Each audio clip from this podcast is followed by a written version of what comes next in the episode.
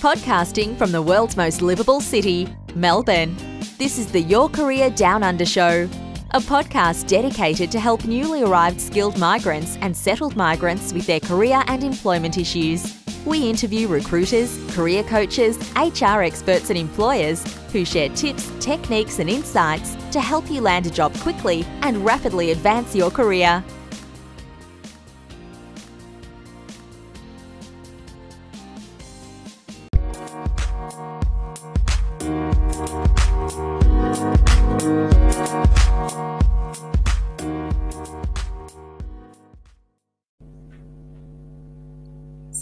Good afternoon, everyone. This is Naishad Gadani coming to you from Melbourne.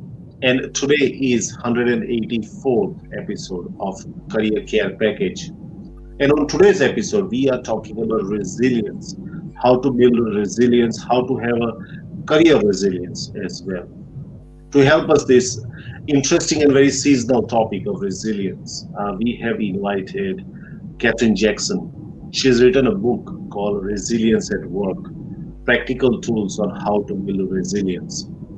And she's really a great expert on talking about, about resilience. I think we have all been tested our resilience in last seven to eight months. You know, isolation, not being able to go out of more than five kilometers to to you know searching for toilet papers uh, to searching for somebody to have coffee with. And just in a very very different ways our resilience has been tested.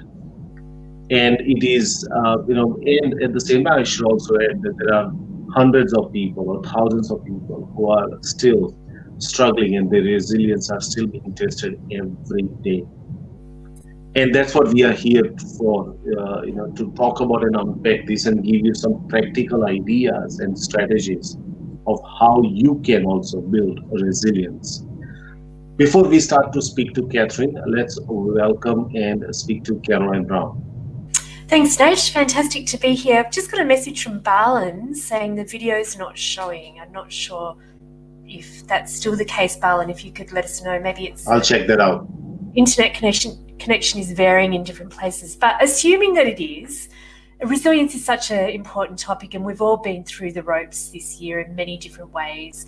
Um, you know, normally we discuss stress at work and being resilient around that, but this has tested everybody.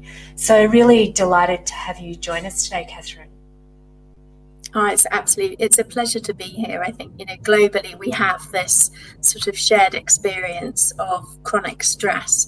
Um, you know when we look at how we've all been trying to navigate um, our own well-being, the well-being of people we love, um, as well as um, navigate careers and, and jobs in a world that is just you know occasionally rather bonkers. Occasionally. yeah. Absolutely. So I guess a great place to give some context to our discussion is um, for you to let people know about the work that you actually do. Mm. Yeah, sure. So I like to think of myself as more of a resilience professional as opposed to a resilience expert. Um, and I think there's a real um, re- there's a there's a very particular reason for that. Um, so my own journey with resilience began accidentally back in 2010 here in Christchurch, New Zealand. Um, and so prior to 2010, I had really given resilience a second thought, to be honest. It was, you know, life just had its ups and downs, and somehow I managed to navigate them um, and, and, and keep going and, and enjoying a really great um, and adventure filled life. Um, and all of that changed in 2010 when, obviously, out of the blue, we experienced the start of a very, very significant um, wave of earthquakes in the city. And so, from a personal perspective, um, I was impacted, um, you know, sort of physically in that we lost our home um, and had to um, to find somewhere new to live because the village where we lived was was zoned as red, which meant we weren't able to rebuild there. Um, but professionally, I was impacted because suddenly it was my role um, to translate, I guess, between the academic professionals, so the real resilience experts that kind of of landed into the city to study resilience and to actually understand what was the difference between somebody who simply survives stress, extreme, acute, un, you know, un, um, uh, unexperienced stress, and um, and somebody who thrives in those situations. Um, and so it was I was so lucky to work with organisations like the Red Cross New Zealand, um, resilient organisations, and other academic research firm, uh, the New Zealand Institute for Wellbeing and Resilience. And so I was kind of um, I guess working with them to learn from them and then translate what we were learning live into really practical things that my clients could do um, in order to deliberately design well-being and therefore resilience into their lives. Um, so that was kind of my, I guess, whirlwind um, exposure to the need for resilience. Mm. That's some, I guess it's extraordinary, isn't it? I mean, there's an event like an earthquake and losing your home and everybody else suffering around. What did you? I'm sure this is a how long a piece of string type question, but what did you learn about resilience and, you know, yeah, what, yeah. what, what is it and how do people survive those sorts of things and, and move on from them? Yeah, lovely. So, you know, one of the one of the biggest learnings for me personally was that we're all stronger than we think we are, um, and we can think that we are in um, sort of chronic stress and, and feel the pressure build up and build up and think we're not going to be able to cope. But the majority is, you know, the research seems to indicate the majority of us, up to about 90% of us, will actually do okay. It doesn't mean it will be easy, um, but um, the majority of us will come through and many of us may come through stronger. So we learned um, in the city about a concept called post-traumatic growth, um, and again, that is something that you know I, I, would love more of us to have an understanding of so that we can see life stress and pressures as something to grow from. Um, mm. I think one of your um, questions there was around, you know, key takeaways for me personally. Um, you know, I, I learned very much that we all have a different start point with resilience. So, you know, for some of us, um, you know, we're naturally op- optimistic and we like to look for the, the positives, the hopefulness, search for the good things. For some of us, that doesn't come quite so simple but it's a really, really important part of resilience. So if it's something that you struggle with, um, then perhaps it's an area, a place to start, um, so that you can hmm. grow your ability to um, to, to do that. Uh, because the third piece of resilience that I really took from my experience is that all of us can nurture something called adaptive resilience. So mm. no matter what our start point is, um, we can all do very, very specific things um, to become stronger in a world that is very, very pear shaped. Mm.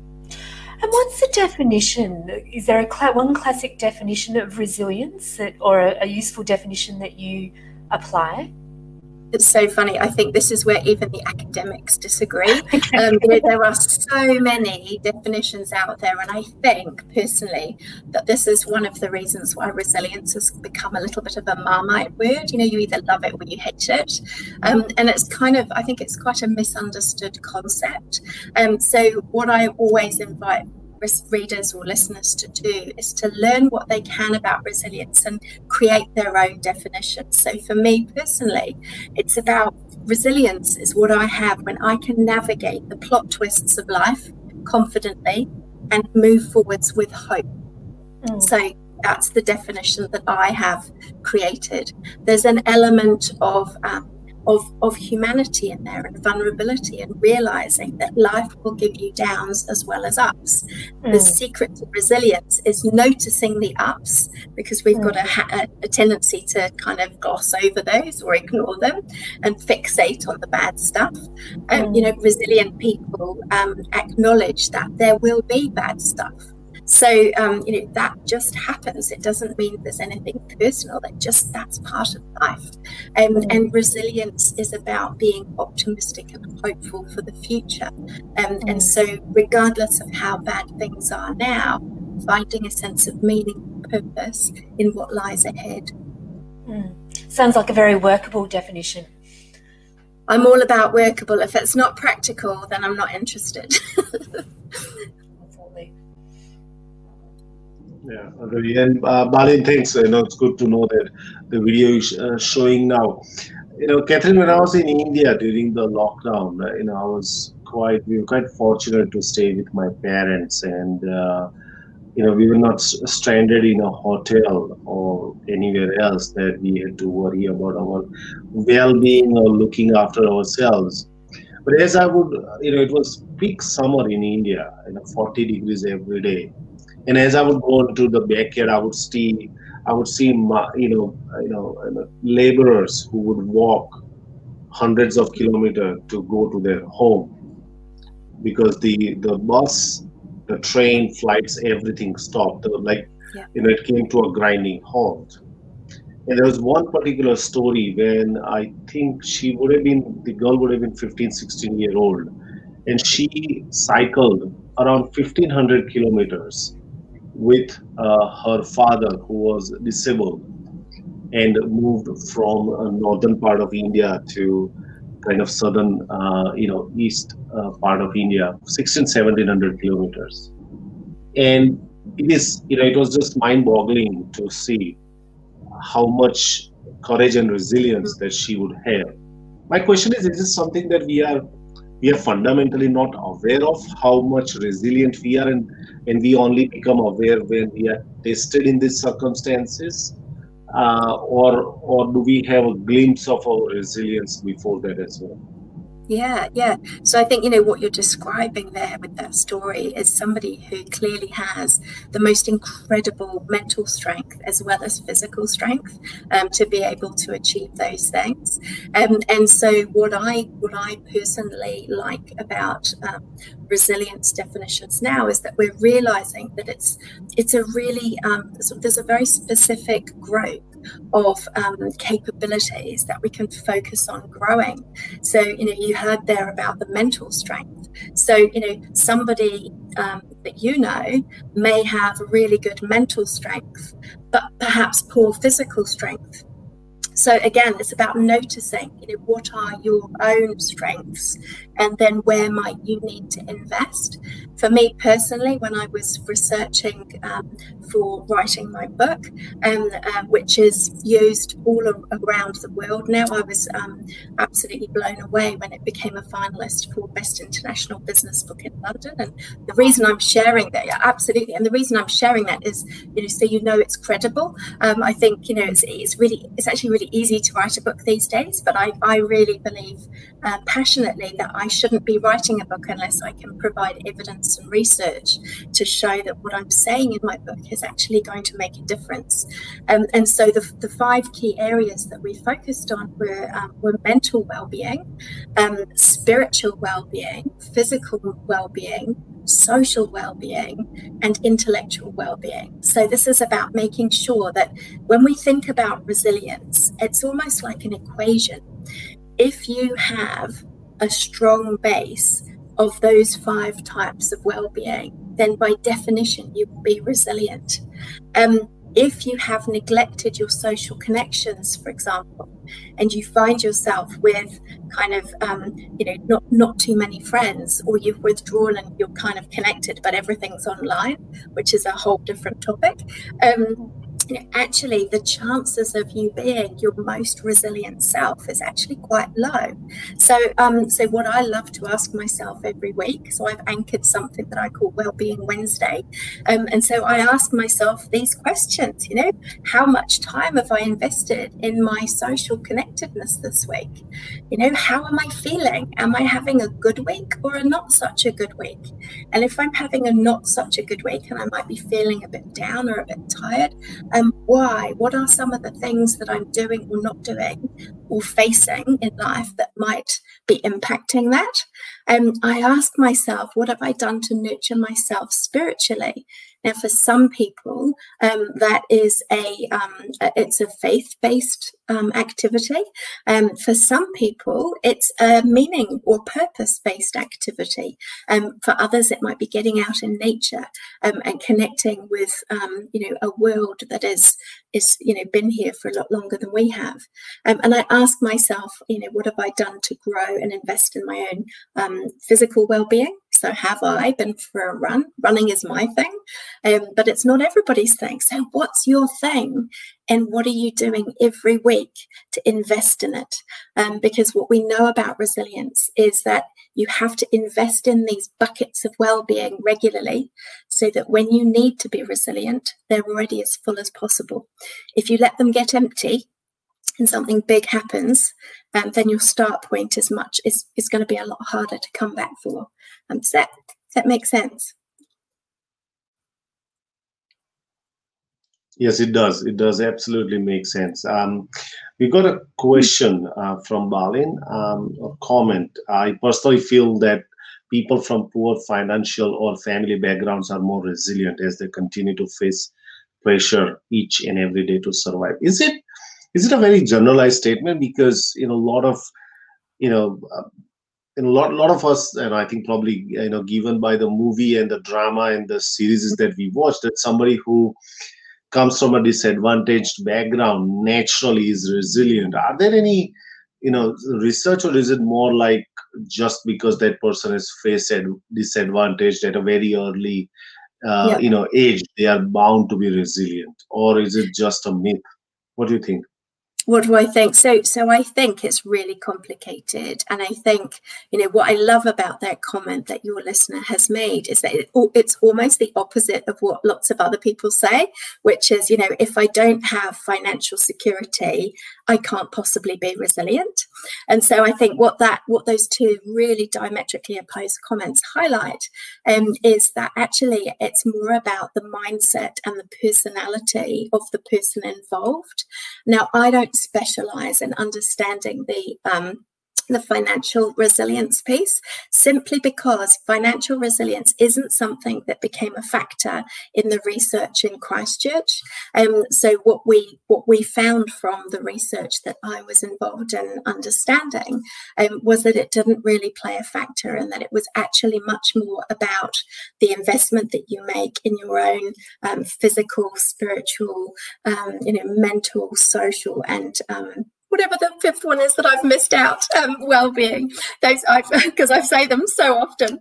So um, so it's very much about making sure that you're investing in those. And um, what I love about what your caller has just shared is I think that we are really impacted by culture and by the people around us.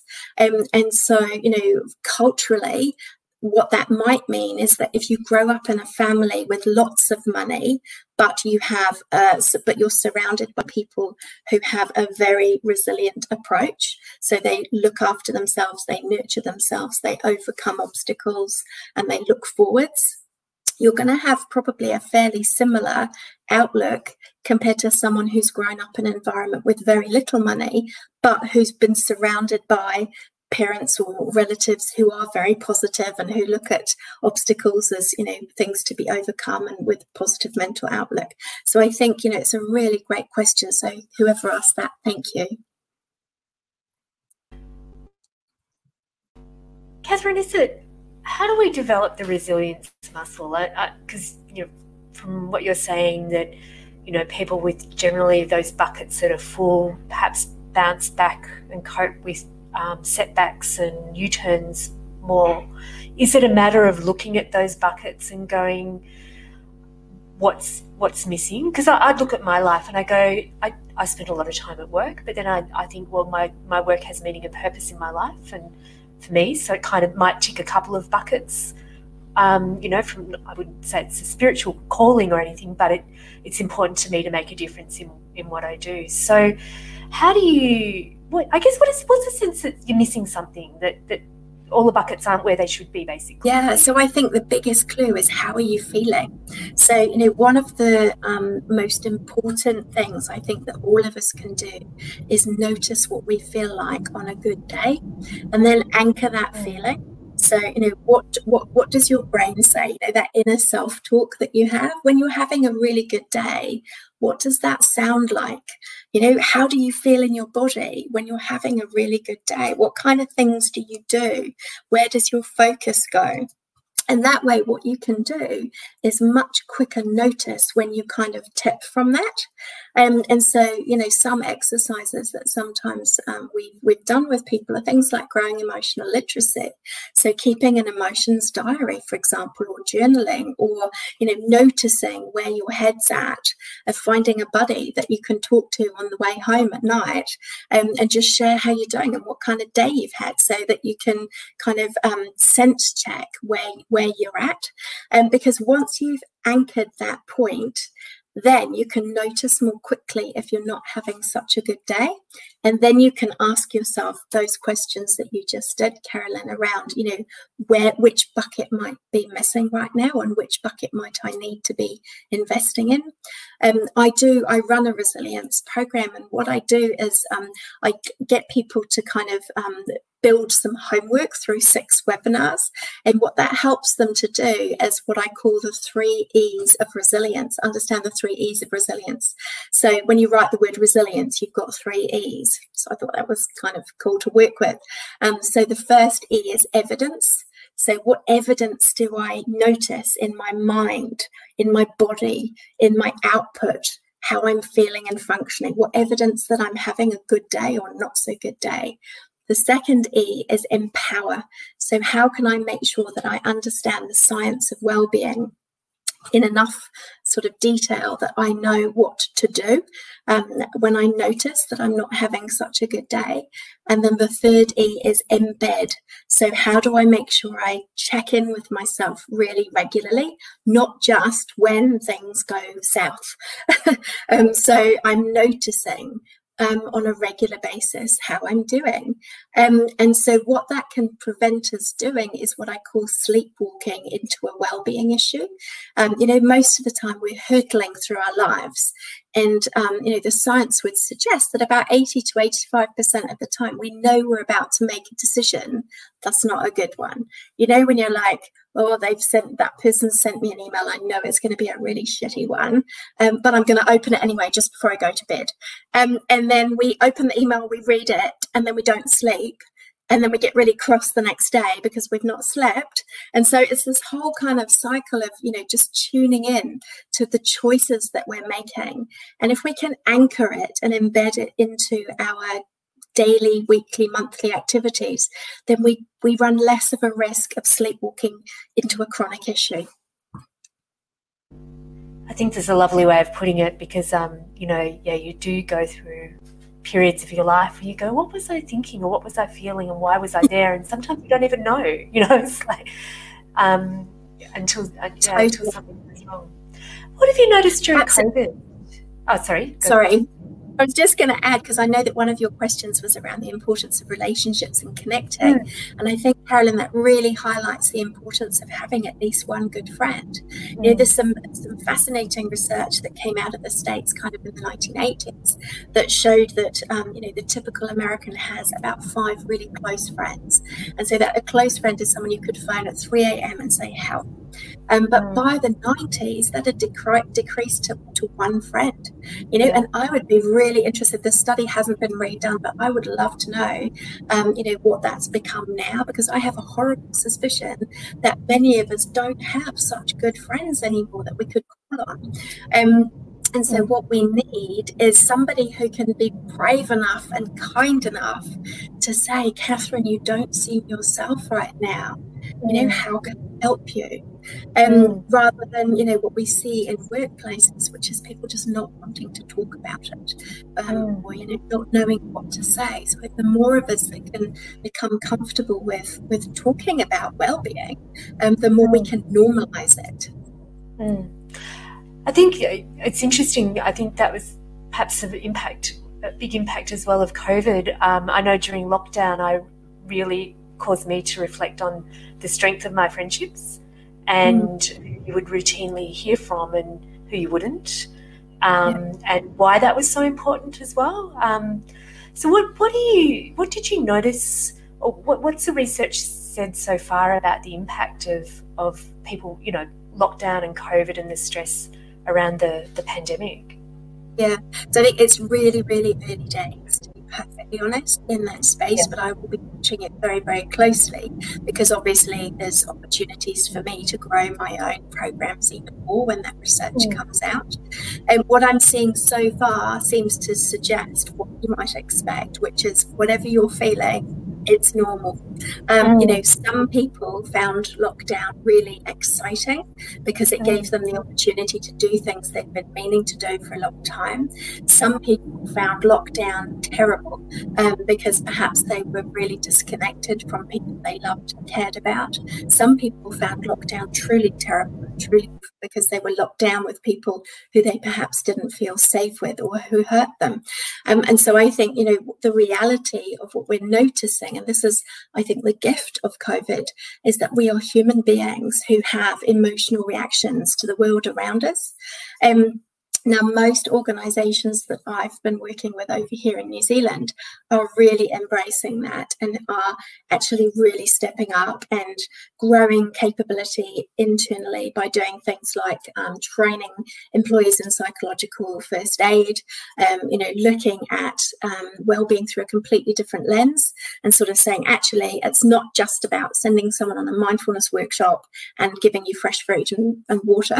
you know, it's actually a lot more than that. Um, but unfortunately, there are and will always be some companies who expect people to just come back and get on as if nothing happened. Um, you know, and that's okay for some people, but for some people, it's just not possible. Um, and so I think, you know, one of the really biggest pieces of um, research evidence that I would love to, to, to come out from this um, is that understanding that humans have emotions and it is not possible to leave those emotions at the door when we walk into workplaces. But we do know already from the science of well-being that's been going on, you know, coming into our world for the last 15, 20 years, we know that we can all navigate the stresses that we experience in life better and differently using um, using the science of well-being. Uh, yeah, if you've got questions for Kathryn, please uh, drop that in the LinkedIn live chat, and we'll take that up with Kathryn. I think one of the uh, you know question or situation that I found myself in uh, last weekend and this weekend, when my six-year-old, uh, sorry, eight-year-old first got out on playing cricket on the third ball of the match, and it ended up costing me ten dollars because I had to buy a McChicken for him just to make sure that he is you know happy. But it took half an hour yesterday when india uh, you know won against australia in the last over and he spent half an hour crying. So there was a moment like there's a parenting moment for me to teach him about that things do happen things go wrong and you know you can only control what you can right? But i ended up uh, you know, you know, making him great about give, you know, by giving him an ice cream or chocolate or something to to make sure that he shuts up. But in a in an adult situation, when you are, you know, in an office or anywhere else, you you know, you know, as an as an observer, you can you can see, or I can see that this person lacks resilience because he or she has applied to 100 jobs and they're not getting responses or they've approached many people not getting responses as they expect and they're experiencing this failure. Mm-hmm. how do you start the conversations around around those? Because you know it could be mental toughness but you know essentially they they are not able to see uh, you know they're not able to hold their loss or feeling rejected in a proper way. You know they they're taking it personally too personally sometimes as well. How would you strike a conversation with them? What would you what would you tell them to you know to to really help them you know sail through this difficult situation yeah, so I, I think I heard a number of different things in there, Nash, and I'll just make sure make sure I try and answer all of them. And so I think, you know, the, the first thing was the learning moments piece and, you know, making sure that when we spot learning moments with our youngsters, and um, we try and do so. Now, I've also got a Mr. Eight, um, and it was him who came up with the idea of plot twist. Um, you know, we actually, we'd made this, um, we'd made this plan to go to his favorite restaurant for his birthday. This was probably going back two years. Um, and when we got to his favorite restaurant for his birthday, it was actually closed. And you know that parent thing when you just think, oh my God, this is going to be a disaster. And he turned to me and he said, plot twist. Um, and I thought, oh my God, that is exactly what we need when we're looking at growing resilience in our youngsters. He said, now we get to go and try somewhere completely new, mum, and have a different type of adventure. And so, you know, that the more we can do of that with our kids, the better. And there is some amazing research in this space. So, the New Zealand Institute for Wellbeing and Resilience, where I work, um, they have got a lot of work. They, their big focus is on academics and schools and, and growing um, uh, information in that space. So if you're listening to the show and you want to find out more, please do check out their resources. Um, they also contributed to a site called Sparklers over here in New Zealand.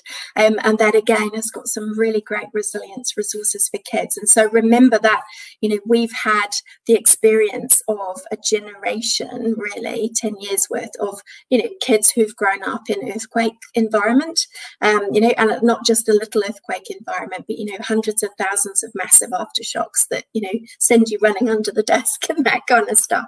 So, um, so, you know, kids with sort of really big issues. Now, that's again, that's not my area of specialism, but that's definitely where I always go for my my um, hints and tips. When we're talking about people in workplaces, you know, I think the first thing that's really important to acknowledge is that we are in a really difficult world for job searching right now. Um, you know, so all of the pep talks in the world, um, you know, you've got this, keep going. um, you know, that's really probably going to just annoy some people and, and stress them out even more. Um, and so for me, the key word I always come back to is flexibility. So, you know, when you're applying and getting rejected and applying and getting rejected and applying and re- getting rejected the question i would ask is what are you doing differently each time so you know what are you learning from each of these rejections and i don't mean phoning up and saying can you give me some feedback because when you say that we've all been there. You get told, well, while you were one of the strong ca- candidates, I'm afraid there were two other candidates that better met our requirements. And on this occasion, you've been unsuccessful. You know, we've all been there. You know, have a list of very specific questions like, um, what did the successful candidate have on their CV that was missing from mine? Or what advice would you have for me if I was to reapply for this job in five months' time? So that way we're getting much more specific um, information.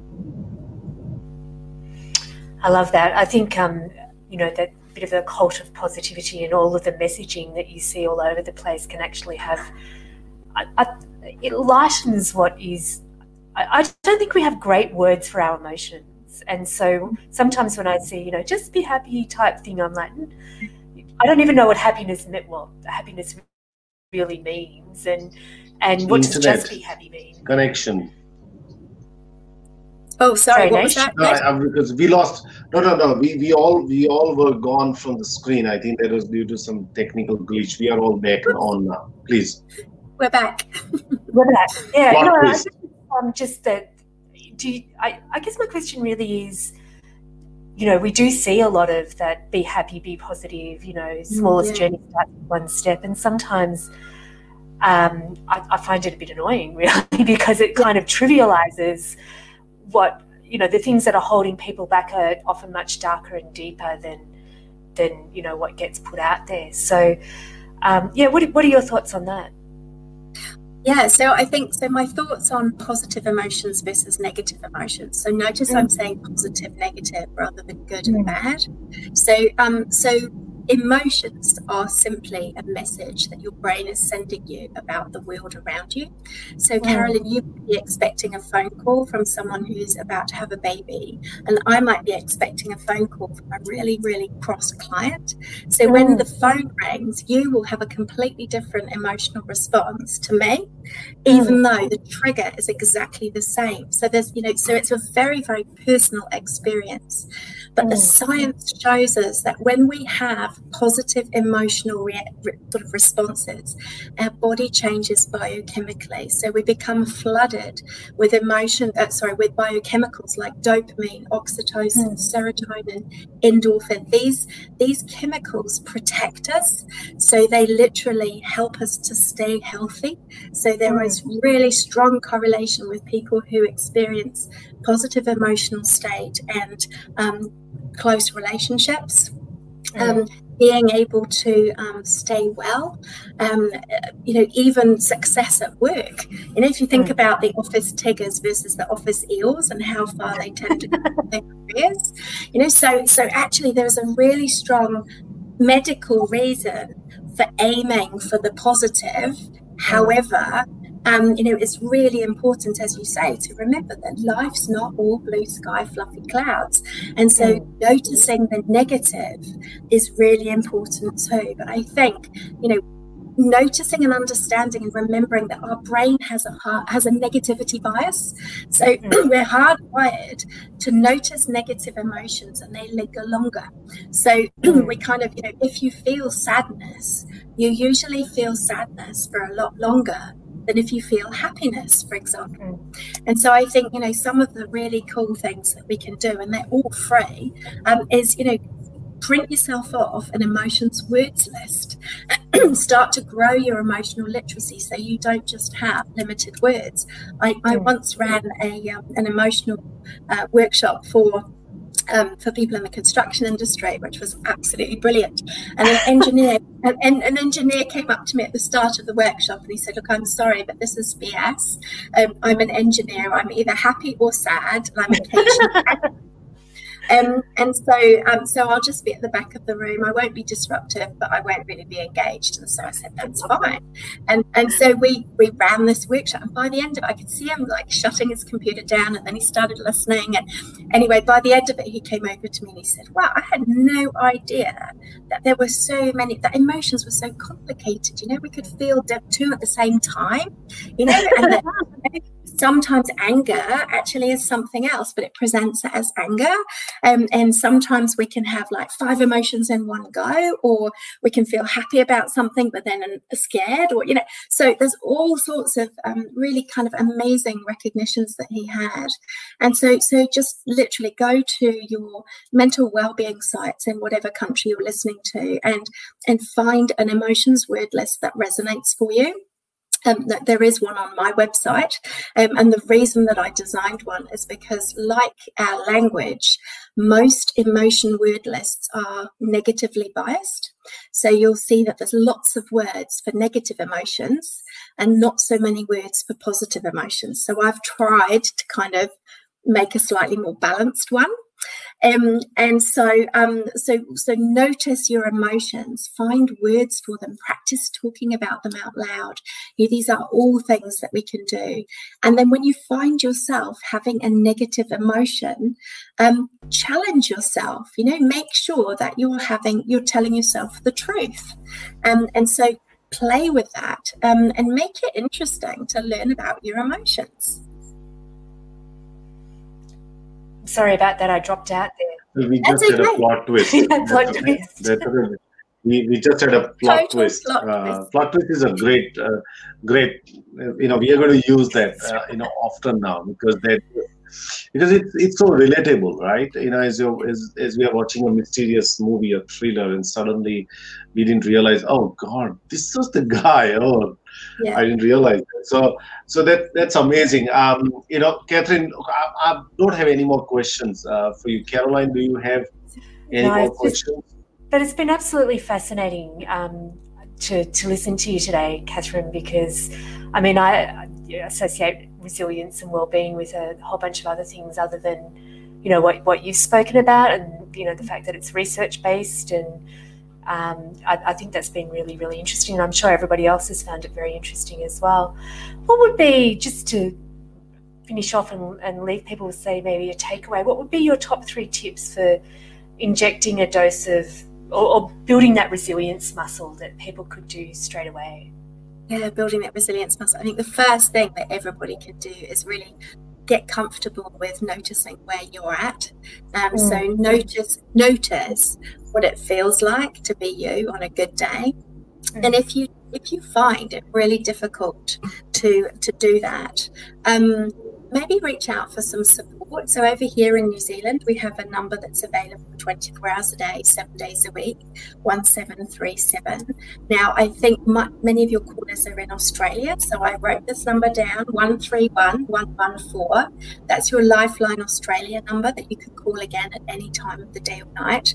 Um, or alternatively, I think Beyond Blue seems to offer a really similar, um, similar support so again, you know, if you notice that you're stuck and you're not, you can't remember when you had a really good day where you felt good and you functioned well, then then reach out for support. It's, it's, it's exactly what we would do if we noticed we had a, a, a weird mole, for mm. example. We're all really well trained in the southern in the where are we in our hemisphere?